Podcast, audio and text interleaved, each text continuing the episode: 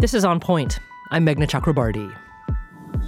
Dhaka, the capital of Bangladesh, is situated on the banks of the river Buriganga. The immense beauty of this river can only be seen through the eyes of a bird. Because as soon as you put your feet on the ground, thick layers of polythene and plastic waste emerge from the dirt. That report of entire neighborhoods in Bangladesh where the ground is made of plastic is from WION News. And it's not just in Bangladesh. Plastic waste is everywhere on planet Earth because the amount of plastic humans have produced now outweighs all of the world's animals by a factor of two. As WION reports from the other side of the world, the once pristine beaches of Rio de Janeiro have been engulfed in a tsunami of plastic waste. Everything from plastic bags and bottles to children's toys and dead fish. Of course, fish are not the only victims. Plastics, through their manufacturing, use, and breakdown, are linked to cancers, lung disease, and birth defects. A study published this year in the journal Annals of Global Health concluded, quote, the main driver of these worsening harms is an almost exponential and still accelerating increase in global plastic production. Plastic's harms are further magnified by low rates of recovery and recycling and by the long persistence of plastic waste in the environment. End quote. Perhaps nothing illustrates that persistence better than this report from Africa News. It's about the ever growing 30 acre open air Dandora dump in Nairobi, Kenya. Smoke billows from the mountain of waste at the Dandora dump in Nairobi. People scavenge for recyclable materials we usually look for plastic bottles, carton boxes, gunny bags, bones, and pig food. Yet we do this without protective gear or gumboots, so we sometimes get cuts from glass. We're really suffering. A UN report has condemned the site as a public health threat that could cause skin cancers and blood disorders. That's a public health threat from a smoking mountain of largely plastic waste. Well, just a few miles away from that dump, world leaders will gather this month to attempt to come to an agreement on how to reduce global plastic waste. So today we'll go inside the debate over a new UN treaty to control plastic pollution. What might it look like? Is that even a realistic goal at this point, given how much human beings rely on plastics products?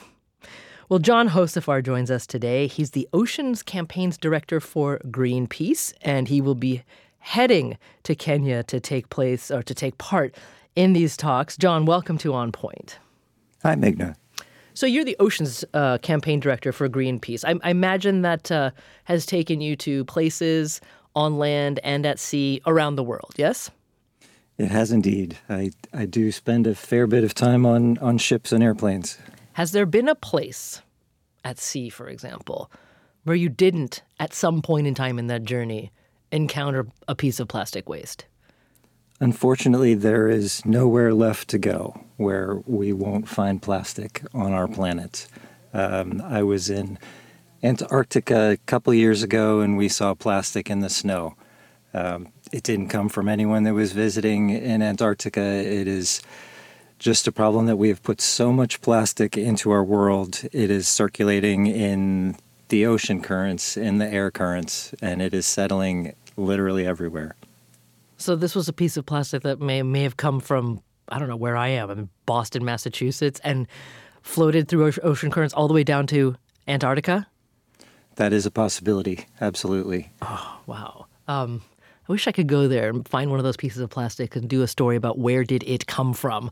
But the but but but what you're saying is that there's no place left on Earth. I mean, I've even we've even seen. I'm sure folks have seen pictures from you know Mount Everest at various base camps. Even though I think the the custom is to try to uh, keep it as clean as possible. There's just plastic everywhere, even at the highest altitudes of planet Earth. That's right. I think, you know, a lot of people first started to understand that we had a plastic problem when they were seeing pictures of sea turtles with straws in their noses or whales choked to death on plastic bags or or maybe seabirds, you know, feeding lighters and bottle caps to their chicks. but it's much bigger than an ocean problem. It is it is truly everywhere and it is a human problem, it's a climate problem, it's an environmental justice problem. Mm. A little bit later we'll talk about the effects of the plastics we don't see, right? All those microplastics and the chemicals within the plastic products themselves. Uh, but John, so obviously the urgency of the problem is real and recognized. Uh, so tell me, what is the UN and this gathering trying to accomplish?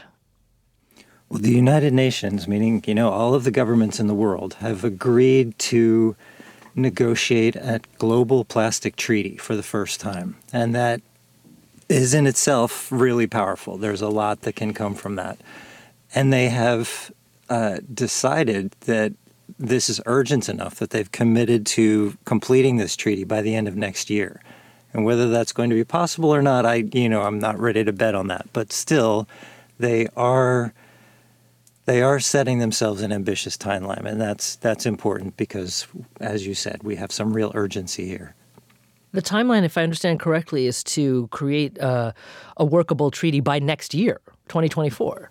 Yes, that's right. Okay, that does seem quite ambitious, especially given the the fact, as I mentioned earlier, it's not just pl- that plastic pollution is growing and bad and uh, environmental and health threat. But there's also the flip side to that, and that is we rely on plastics for so many uh, products, uh, tools from the industrial scale down to the consumer scale. So this is asking for quite a change in a very basic uh, reality about modern life. Would the treaty aim to reduce the amount of plastic waste or reduce the amount of plastic production or both? That is the million dollar question, or I should say the trillion dollar question. Uh, it is to be determined. The goal is to deal with plastic pollution, and what that means is so far very different to different governments. Um, Greenpeace's hope and expectation is that the treaty addresses plastic production, that we cap production, and that we set ambitious reduction targets every year. So we end up reducing plastic production by at least 75% by 2030 or 2040. Mm. Well, uh, we we reached out to uh, several groups that represent uh, plastics manufacturers uh, in this country, and we heard back specifically from the American Chemistry Council, which mm represents uh, obviously many of the uh, the plastics makers. They sent us a lengthy statement. I'll read from parts of it throughout the show. But first and foremost, they said society and modern life rely on plastic, as does our progress towards achieving the UN Sustainable Development Goals. First of all, respond to that. John? Well, I'm not surprised to hear them say that. I mean, the, the largest plastic producer in the world is ExxonMobil. And so we're, you know, we're really talking when we're talking about petrochemical companies, we're we're talking about Exxon and Dow and and some of the biggest oil and gas companies on the planet. And you know, they've they've never particularly worried about uh, climate change, as we all know. And so here they are saying, look, we, we can't get rid of plastic. We need it because it's important for the climate. And conveniently, they are not mentioning that 99% of the plastic that we use is made from fossil fuels, especially oil mm-hmm. and gas, in some places, even coal. Yeah. I, sometimes I tell my kids when they're drinking out of a water bottle that you know that bottle's made out of dead dinosaurs uh, and ancient plants. But uh, just to note, we did reach out to Exxon, uh, Dow, and other major manufacturers as well. Um, they did not respond to our requests for interviews, but we have this statement from the American Chemistry Council.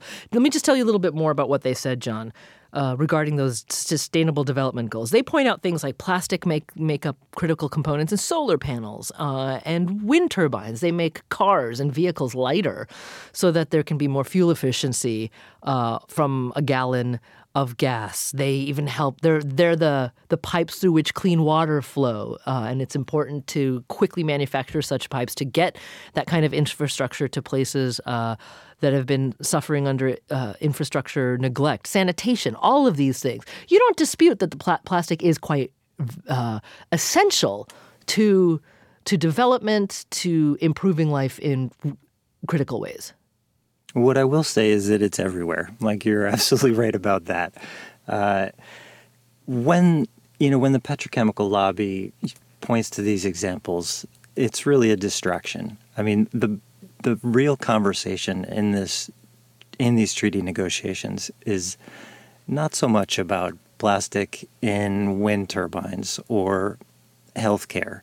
It's in the trillions of throwaway plastic packaging items that we go through every year, for example, uh, in fishing gear that's you know casually discarded and continues to pollute our oceans and and uh, you know entangle whales and other marine life for for decades and even centuries. Um, what we're really wanting to focus on here is the stuff that's absolutely unnecessary. And that is the bulk of the plastic that we're using. Mm. By the way, for all the listeners who are about to jump on their computers and send me an email about how can I possibly let my children drink out of plastic bottles given the amount of plastic waste in the world, they almost never have their drinks out of plastic bottles. I just want to say we've got reusable stainless steel bottles please don't send me that email today. Um, uh, John, one last question before we have to take our first break here. What are your goals? What are Greenpeace US's goals for what they'd like to see come out of uh, these treaty negotiations? Because I think yours is quite ambitious regarding how much plastic, the reduction in plastic production you'd like to see. This this round of negotiations is an important one because at this point, all of the good things are still on the table and we want to make sure that they stay there. So that means that we have to make sure that this treaty is going to be talking about reduction of plastic production. It needs to be talking about phasing out and eliminating dangerous chemicals and particular uses and types of plastic. Mm. Well, to be more specific, if I understand correctly, you want to see a seven. You meaning Greenpeace wants to see a seventy-five percent reduction in plastic production by 2040 around the world. We'll have a lot more about that. When we come back, we'll hear from a scientist uh, and from uh, another person who has a very different view on how to reduce plastic waste. So we'll be back. This is On Point.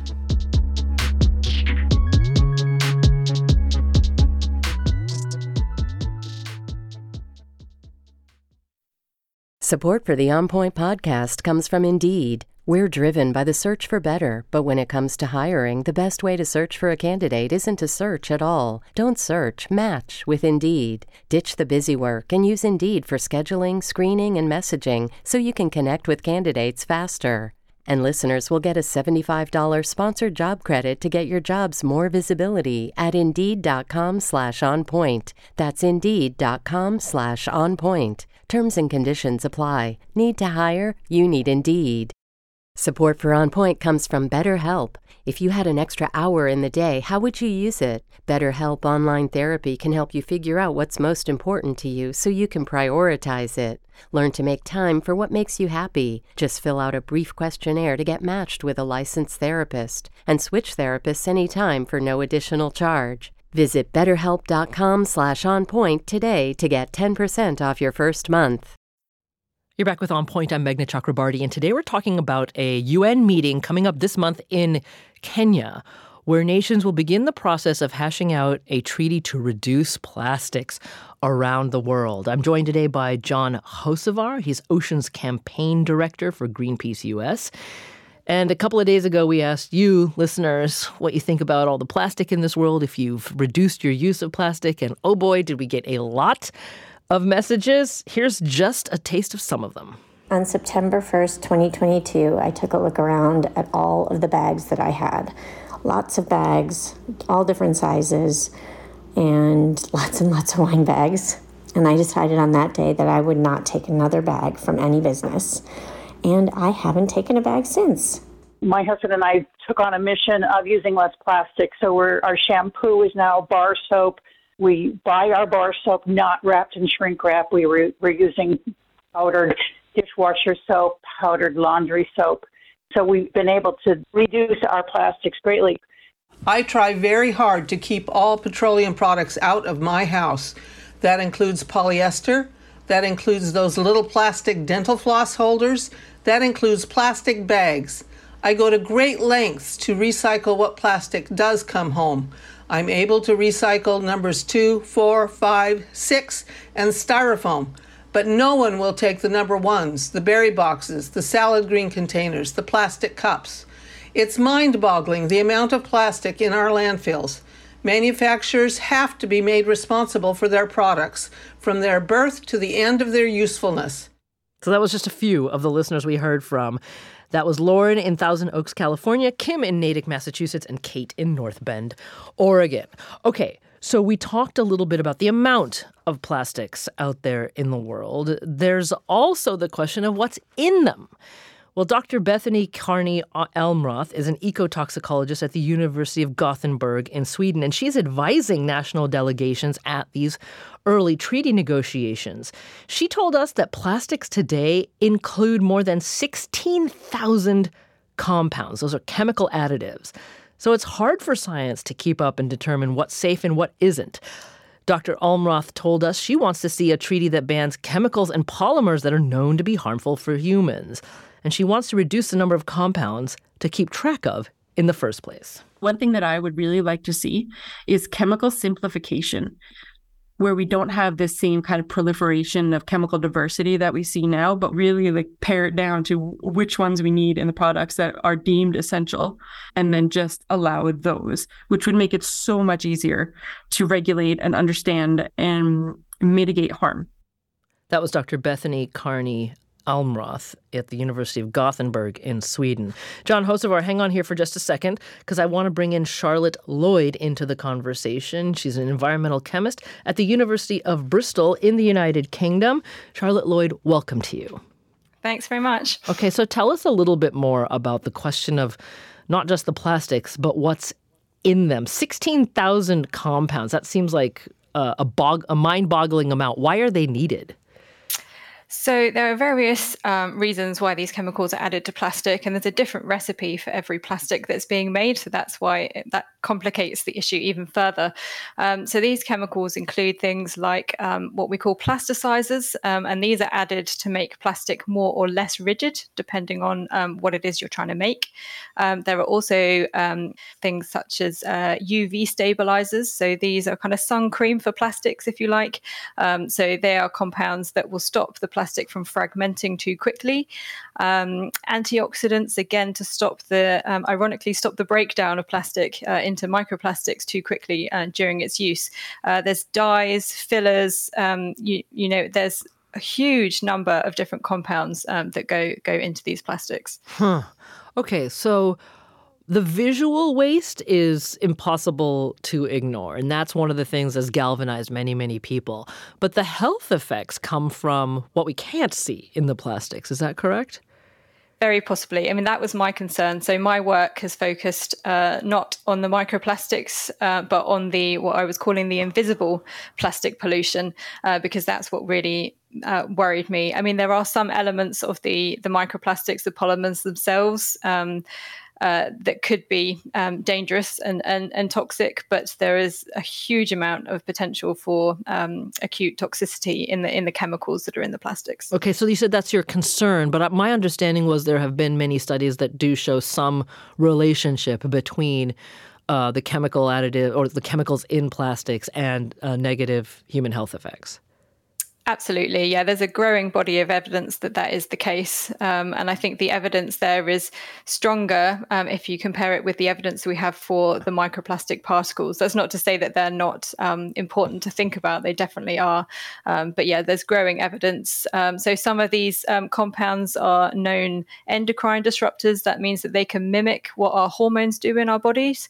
and we've seen from the release of hormones from sewage works, for example, into rivers, how we've got fish changing sex and that kind of thing. Um, so some of these same chemicals uh, or the same um, action of these chemicals are within plastics. Mm.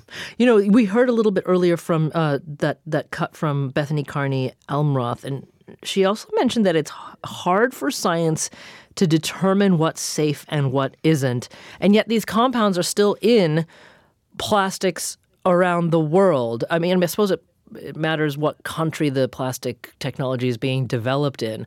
But it does seem to me that that's a place of major disconnect. do you think it might be possible to, I don't know, slow down the the process a little so that there's a regimen put in that new chemicals are tested for for safety before they're put into plastics that are then sent out for consumer or industrial use.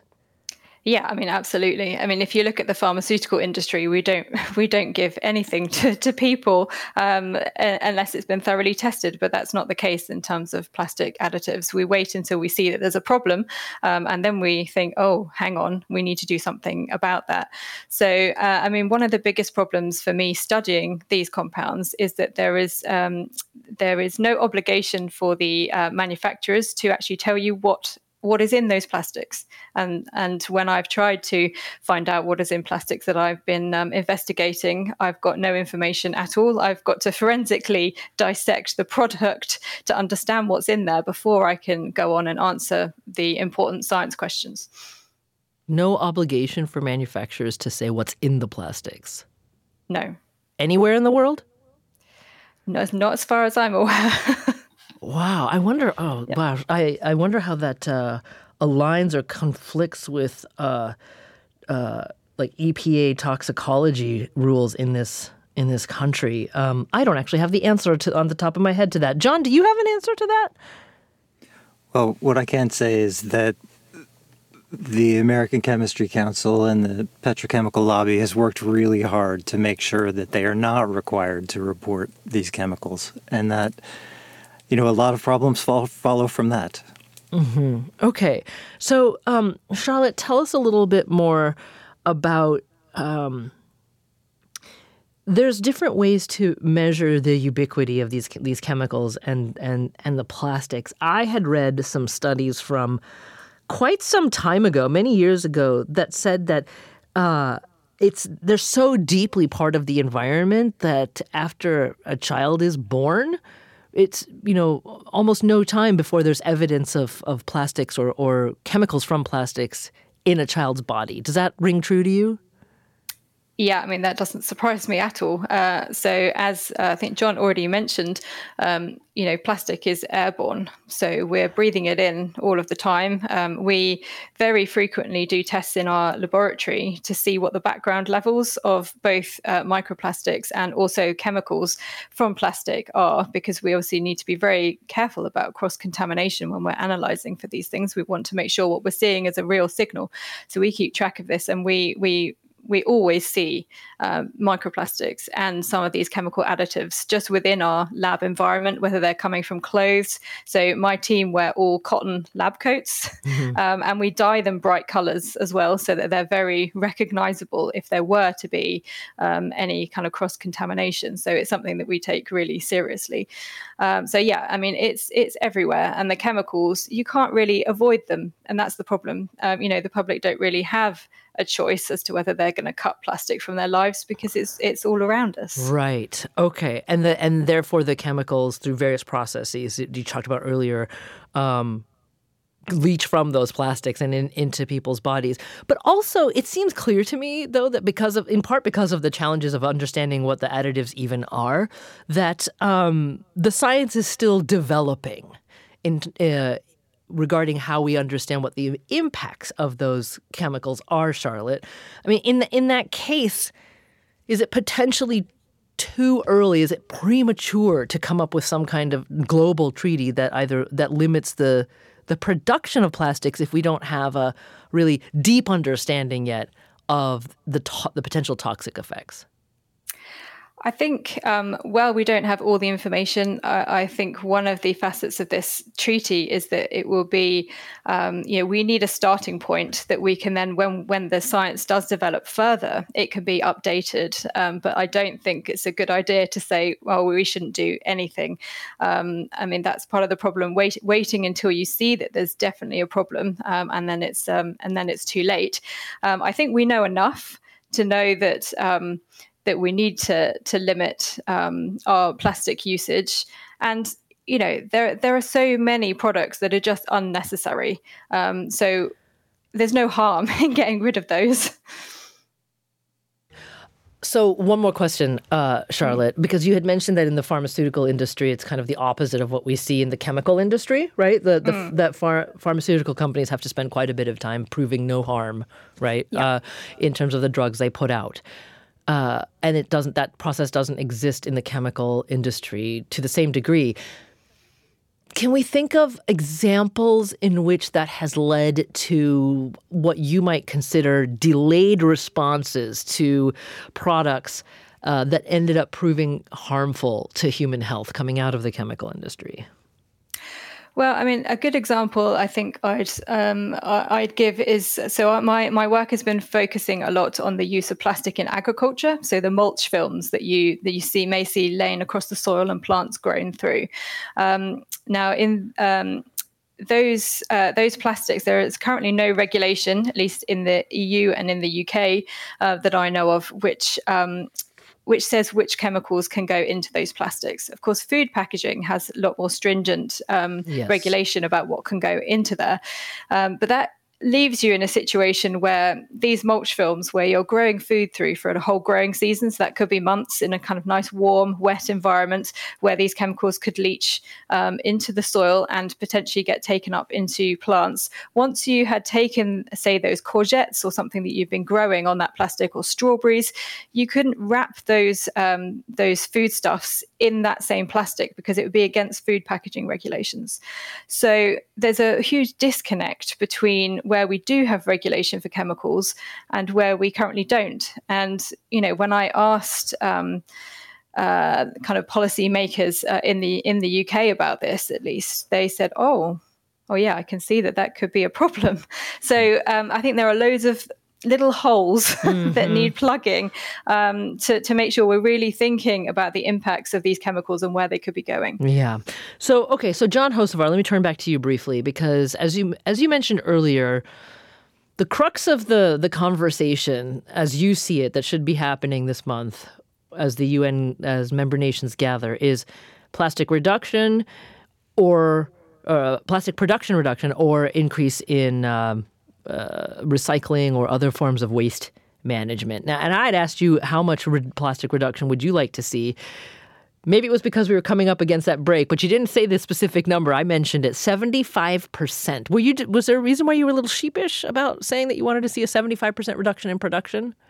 No, we we do indeed want to see a 75% reduction in plastic production overall. Okay, good. I just wanted to, to double check that. Um, so, John and Charlotte, hang on here for a second because I now want to bring in David uh, Clement into the conversation. He's North American Affairs Manager for the Consumer Choice Center. David, welcome to On Point. Thank you very much for having me. So, I just want to maybe help paint a little visual picture for uh, listeners right now because obviously they all they have to do is look around their environments they'll see plastic everywhere. In mm-hmm. the studio that i'm in i mean i'm holding a pen. That's definitely got a plastic uh, housing. The computer keyboard totally plastic. The the the casing around uh, my headphone, even the headphone jack, plastic, knobs, plastic, computer monitor, plastic. I'm pretty sure there's plastic pieces on my shoes, etc., etc., etc. It's undeniable that I don't want to say need, but modern life uh, is uh, reliant on all the things that plastics can do. So, do you mm-hmm. see a reduction in production as a better goal or some other way to manage the deleterious impacts that all of these plastics have uh, on, on the world? Yeah, I think it's an important distinction. Uh, I think it's a valid effort to reduce plastic waste and to talk about how we can expand things like advanced recycling or chemical depolymerization so that none of all of the things you listed um, end up in landfills or, or anything like that. I'm not so certain that a 75% reduction in plastic production um, benefits Americans or the environment. And there are a couple very um, interesting case studies, whether it be food packaging or medical devices, um, where that type of reduction in those spaces would be far worse for the environment and far worse for patient safety. So tell me about one of those examples. Yeah, so if I'm looking at food packaging, uh, two two examples. Um, so if we look at something as trivial as cucumbers, which can often come wrapped in uh, some sort of plastic, um, 1.5 grams of plastic wrapped around a cucumber extends the shelf life um, of that item for about 14 days. And why does that matter? It matters because if that food spoils, um, you go, you have to redo the entire production cycle for that item, and there are emissions associated with that. Um, the tractors that are required, the the gas to uh, transport these items. It's the same for things like berries and berry containers. I know that that was mentioned earlier. Um, it's true for baby food. The reason why baby food is in plastic um, is yes, because it's less expensive. Um, but according to researchers in Switzerland, it's also 33% better from an emission standpoint, mostly just because it's lighter and mm. easier to transport. Mm. Well, so David Clement, hang on here for just a second, and Charlotte Lloyd and John Hocevar as well. We'll love to hear your uh, your responses to what David's offering, and we'll do that when we come back. This is on point.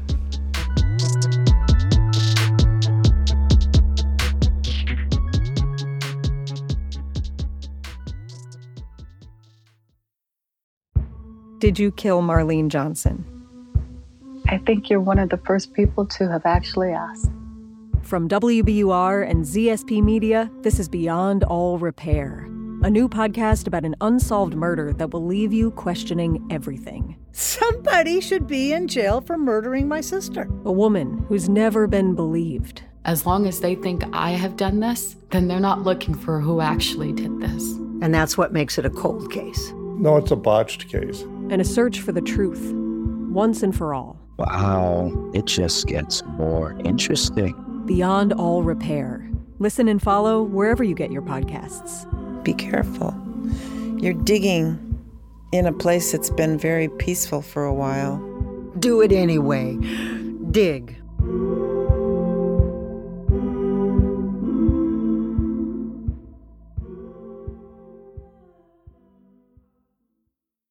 The world's clean energy future relies on ancient elements still in the ground. Without mining, there will not be a clean energy transition. But pulling them out of the ground comes at an environmental and human cost. Mining is intrusive, but the results are the building blocks for products that we use every single day. I'm Meghna Chakrabarti. Join me for Elements of Energy Mining for a Green Future. Five consecutive episodes right here, so make sure you're following this podcast.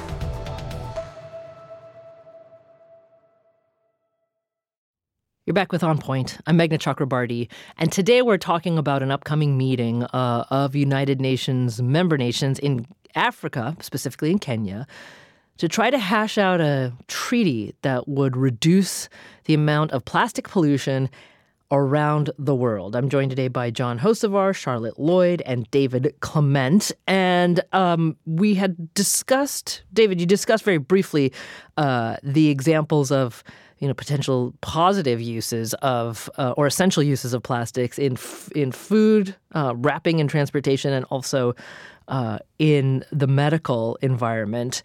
On that latter one, uh, we spoke with Dr. Ted Schettler. He's science director of the Science and Environmental Health Network and an advisor uh, with Healthcare Without Harm.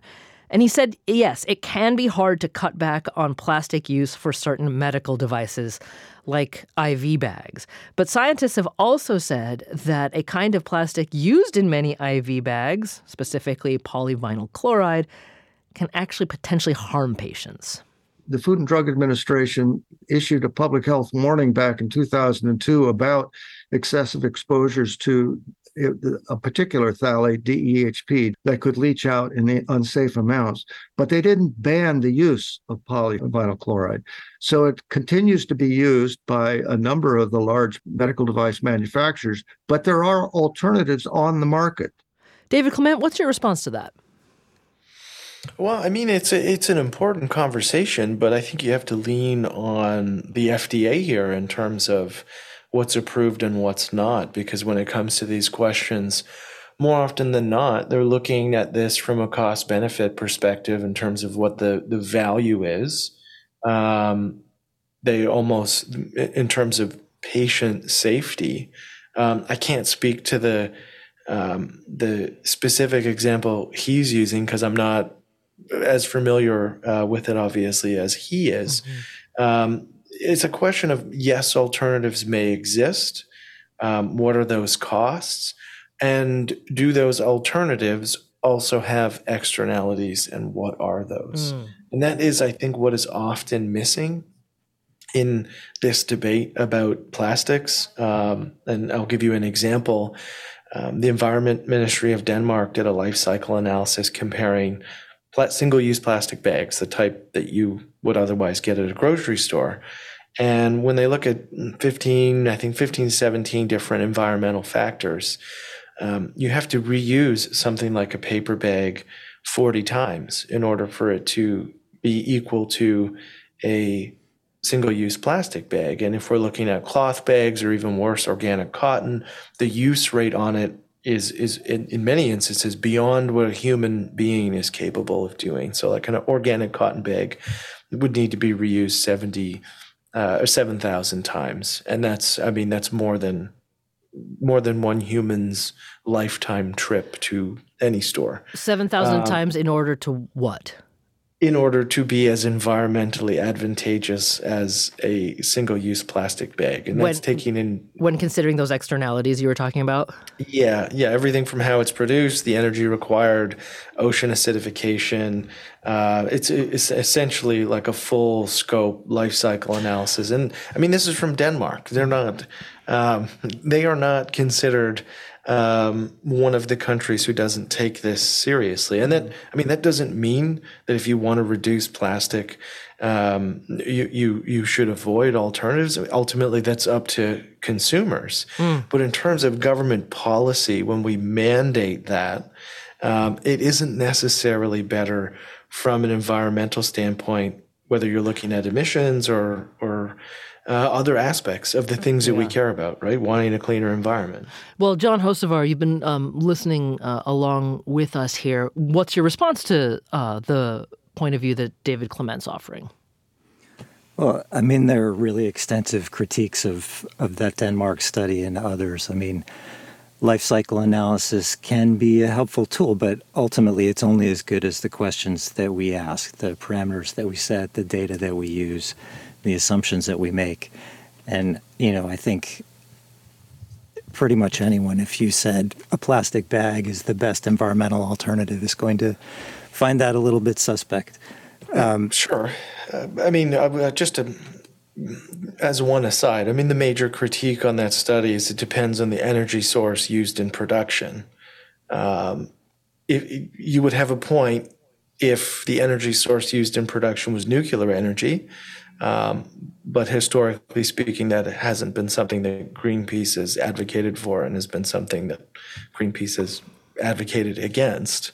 So the, the critique isn't that it's wrong. The critique is that if you're if you're using cleaner, greener energy like nuclear, which is consistent and steady, um, then some of those numbers decrease in terms of how often an item needs to be reused to equal that of a plastic bag. But I'm not sure that's quite the critique um, Greenpeace would be going for, because it would require a massive expansion of nuclear energy. And as a Canadian who lives in Ontario, in a province uh, that has completely shifted away from a lot of ugly types of energy production in favor of nuclear, I think that that's a huge net positive for the environment. But you, you, you might have caught yourself in a catch 22 here. Well, let me get let me allow John to to answer that. Go ahead, John.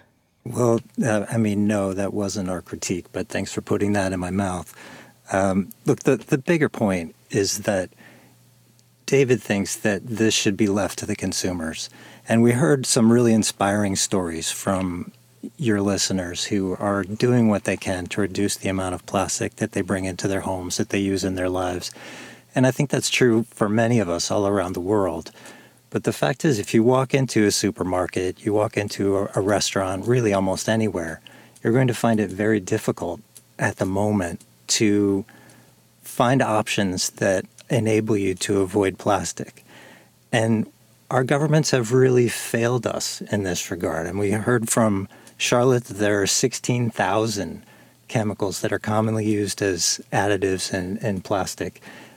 The vast majority of them are unregulated. There's no transparency. We know that many of them are deeply problematic from a health standpoint.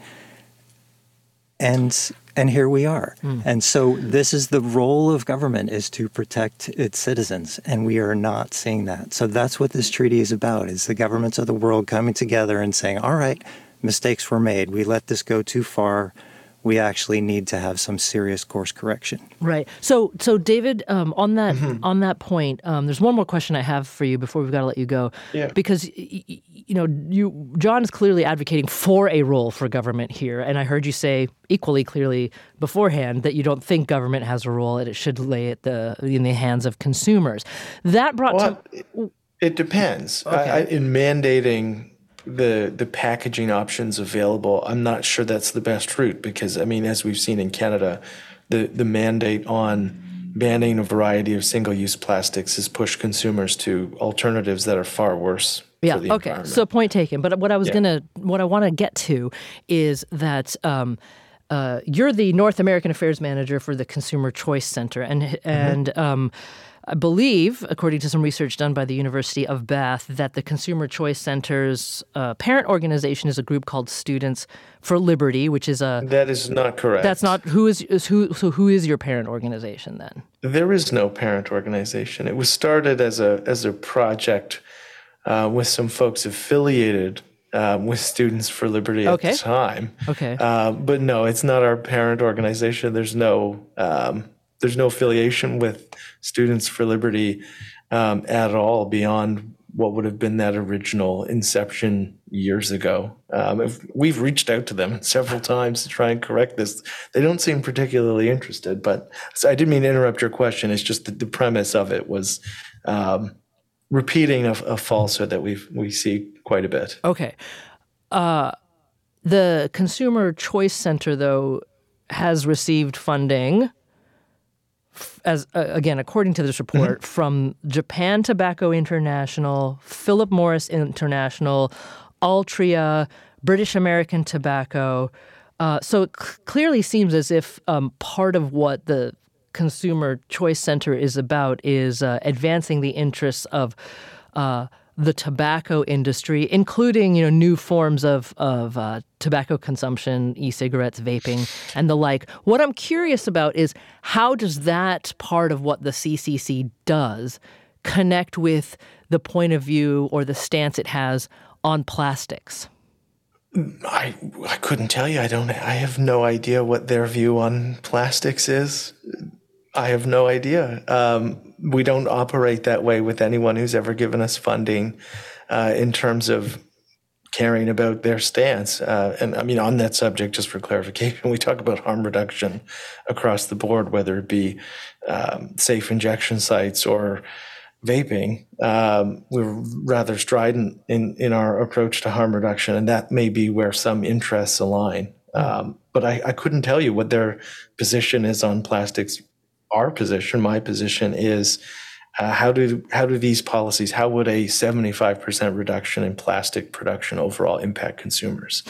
Um, from a choice perspective from an inflationary perspective and from an environmental one. And i think that there are some some big holes there um, that often get missed. And when we talk about plastics for example if you want to approach it with the horse blinders on and say our only goal needs to be reducing plastic then of course some of these policies um, would reduce plastic.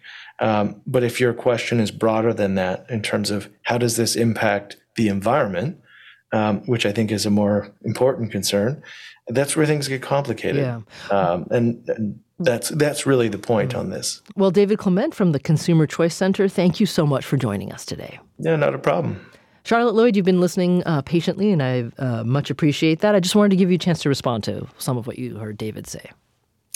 Yeah, I mean, there are definitely elements of what he said that, you know, rings true. There are some areas where plastic is you know become um, essential. If I go back to my example of the agricultural mulch films, um, you know, they they create a, um, a, a big increase in crop yields if you're um, using plastic mulch. And there are some areas of the world where, uh, because of climate change, they'll become more and more reliant on um, on the use of those um, products. So I agree that it's you know it's very difficult to say we should just stop making plastic. But I think it's also a very uh, dangerous game. Um, I think we need to be um, thinking very carefully about the chemicals that are in the plastic. So, where we really need to use plastic, we need to design the best product possible um, with the least uh, environmental harm. Yeah.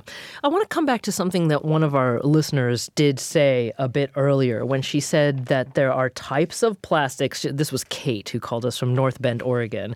She can recycle plastics number two, four, five, and six and styrofoam, but no one will take the number ones in her area. I think a lot of people have experienced that. Um, I can't speak for the UK, uh, Charlotte, but in the United States, um, in the past several years, the types of plastics that various municipalities will accept has has changed dramatically and, and dropped. To that point, um, again, the American Chemistry Council said in a statement to us that the UN's global agreement on plastics should focus on ending plastic pollution, not production. They say the primary culprit of plastic pollution is inadequate waste management. Instead of reducing the supply of material used in so many essential products, the focus should be on excuse me, on preventing pollution. John, what what do you think about about that? Shouldn't that also be well, they're saying it should be the focus, but shouldn't it also be part of the efforts here? Well, we did a very comprehensive assessment of plastic recycling in the United States. We looked at every material recovery facility that we have and what they accept and what they do with that material. And what we found is that only bottles and jugs, the ones and twos that are bottles and jugs, are widely recycled in the United States. So there may be places where you can recycle styrofoam, for example, but that is very much the exception. Almost everywhere in the country, that is going to a landfill or an incinerator. So that's that's a big part of the issue here. When people start talking about recycling, we need to understand the limitations of that. The vast majority of plastic is never going to be recycled. It doesn't make sense economically or environmentally. May, is that because I believe I'm recalling a reporting from the past that said uh, China at one point in time was taking a great deal of U.S. plastics and doing the recycling, and they are, they're no longer doing that. That is true that China is no longer accepting plastic waste imports. Uh, it doesn't really mean that they were recycling a lot of it either. But can it be recycled though? I mean, I, I take your point about it's not. Maybe a lot of it is not right now. It's being incinerated. But that doesn't mean the technology doesn't exist to do the recycling, right? Is this an economics question? Well, you know, if you throw enough carbon and money and time at it, you can recycle almost anything. But that doesn't mean that it makes sense to do that. I'm not cl- clear what, what you're saying because I'm just thinking there that little you know rounded triangle with the number right, in right. it. It's so ubiquitous. It implies that it can be recycled. Yeah, I think that's that's one of the problems we have is that it has really been misleading for consumers. You know, most of us maybe not feel good about it, but feel better about all this plastic in our lives because we see those symbols and we assume that it can be or even will be recycled. And in the vast majority of cases, it will not be it will not be because of the cost of it or the technology does not exist to recycle it. I really feel like we need clarity on this. Sure. Yeah, no, it's primarily the cost uh, and the time and the carbon that it takes to do that.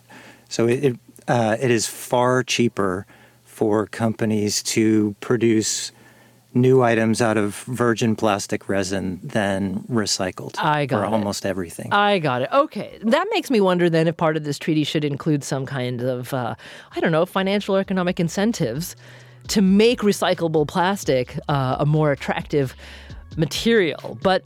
You know what? I, as far as I understand, the process is just at the its beginning. So, as uh, the UN nations meet and try to hash something out, we'll definitely keep on top of uh, developments there. Would love to have both of you back. So, John Hocevar, Oceans Campaign Director for Greenpeace US, thank you so much for joining us.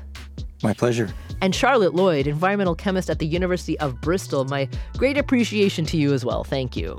Pleasure. Thanks very much. I'm Meghna Chakrabarti. This is On Point.